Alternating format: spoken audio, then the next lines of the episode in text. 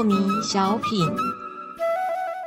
张讲师您好，有一位听众朋友，他想请教讲师，他说啊，这个修行人如果只修好自己，不去度化世间，至少也是个阿罗汉，成不了佛，但也不会危害他人哦。但想请问讲师，颜回居肉相，也没有出去度化世间呢，可是他却能够成为富圣。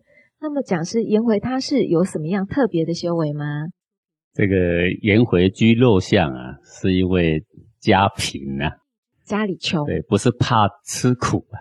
好，我们在说一个人成个阿罗汉做不了佛，是在说一个人修行啊，只想到自己的安逸。然后呢，不知道要为天下众生去承担啊。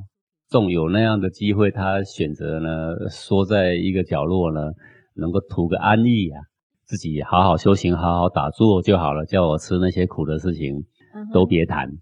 呃，因为这样的心量就显得狭隘，心量一狭隘，气机的造化呢，它的规模呢就显得非常的小。是。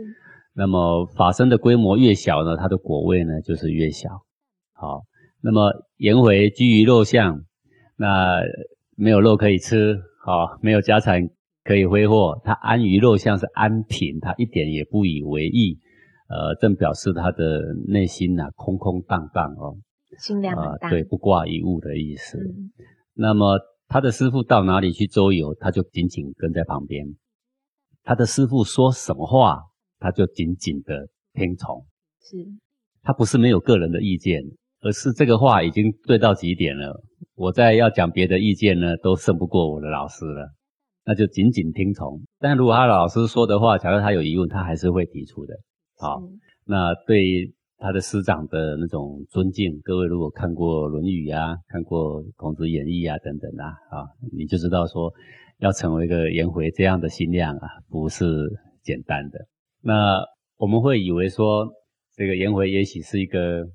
很怯懦的人啊，还是说只照顾自己，也不是这样子的啊。他其实有好多好多次都很想出去外面啊，呃，去跟哪一国的国君争剑啊，去干嘛干嘛。然后呢，孔子就抓住机会呢，跟他来一回合的对谈。好，这个对谈就是先叫颜回说好，那你提出你的构想。颜回一提出，然后呢，孔子再提出他的见解，颜回的见解就显得你就有一点弱了。是。那这个周折下来呢，颜回就选择说啊。我要好好在我师傅旁边成长再说，是好。然后呢，孔子周游到哪国，他就跟从到哪国，一直不论是怎么样危险的困境，他都在身旁的。啊，像陈蔡绝粮啊，还有好几次像这个桓魁要杀呃孔子啦，他都是紧紧跟在身旁，他绝对不是苟且偷生的人呐。啊，所以有那样大的气魄，有那样空无的心境啊。啊，有关怀整个社会、天下国家的心智，那么他的这个整个法身里面的造化呢，结果就会非常的恢宏啊，也就是成就他复盛的原因呢。是，所以蒋师您的意思是说，颜回他并不是觉得他一定要自己闯出去，去跟哪个国君去辅辅佐哪个国君，呃，他只要跟孔子有一番对话，他自己都觉得，嗯，他的构想没有。像孔子那么样来的完善，对，他就觉得不足，不足。那么他的心思呢，还是时时刻刻在关怀着天下国家。对，呃，一个时时刻刻关怀着天下国家，不断充实自己，以便日后能够有所应用的这个心智是非常重要。是。那有的人当然会讲说，可是颜回最后还是没有出去啊。可是各位你要了解，颜回死的时候也才三十三岁啊。对。各位三十三岁的人之前那么多年都不断一直在充实自己啊。呃，如果换成我们现在的社会来说啊，呃，如果你四十岁才出马去做个什么，我觉得也不晚啊，不是吗？是。